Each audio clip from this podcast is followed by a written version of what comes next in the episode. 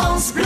France Bleu Pays Basque. Absolument. Et s'il a un exemple à prendre pour prouver cette influence, c'est bien la pathologie des calculs vésicaux du chat, qui est vraiment, vraiment très répandue et très en rapport avec l'alimentation. En effet, un chat mâle, le plus souvent sédentaire, castré et un peu ou très enveloppé, a de gros risques d'avoir un blocage total de l'urètre par un ou plusieurs calculs. C'est une pathologie qui est très fréquente et c'est une pathologie qui est très grave. À titre préventif, seule une alimentation bien construite de croquettes évitant l'apparition des calculs de struvite ou d'oxalate et si le chat boit pas beaucoup et c'est souvent le cas des boulettes ou d'une alimentation de type humide qui contient les éléments qui empêchent l'apparition de ces calculs, c'est évident que ça change tout. L'obésité y est également en relation avec ça. Si le chat est un petit buveur, vraiment, vraiment, j'insiste beaucoup, il faut vraiment qu'il y ait des boulettes. Hein. Ce constat est évident. Donc, partant de là, il faut savoir qu'il faut vraiment prendre conseil à votre vétérinaire qui vous dira quelles sont les croquettes ou l'alimentation à lui donner. C'est vraiment impératif. Et au cas où votre chat a déjà eu des calculs,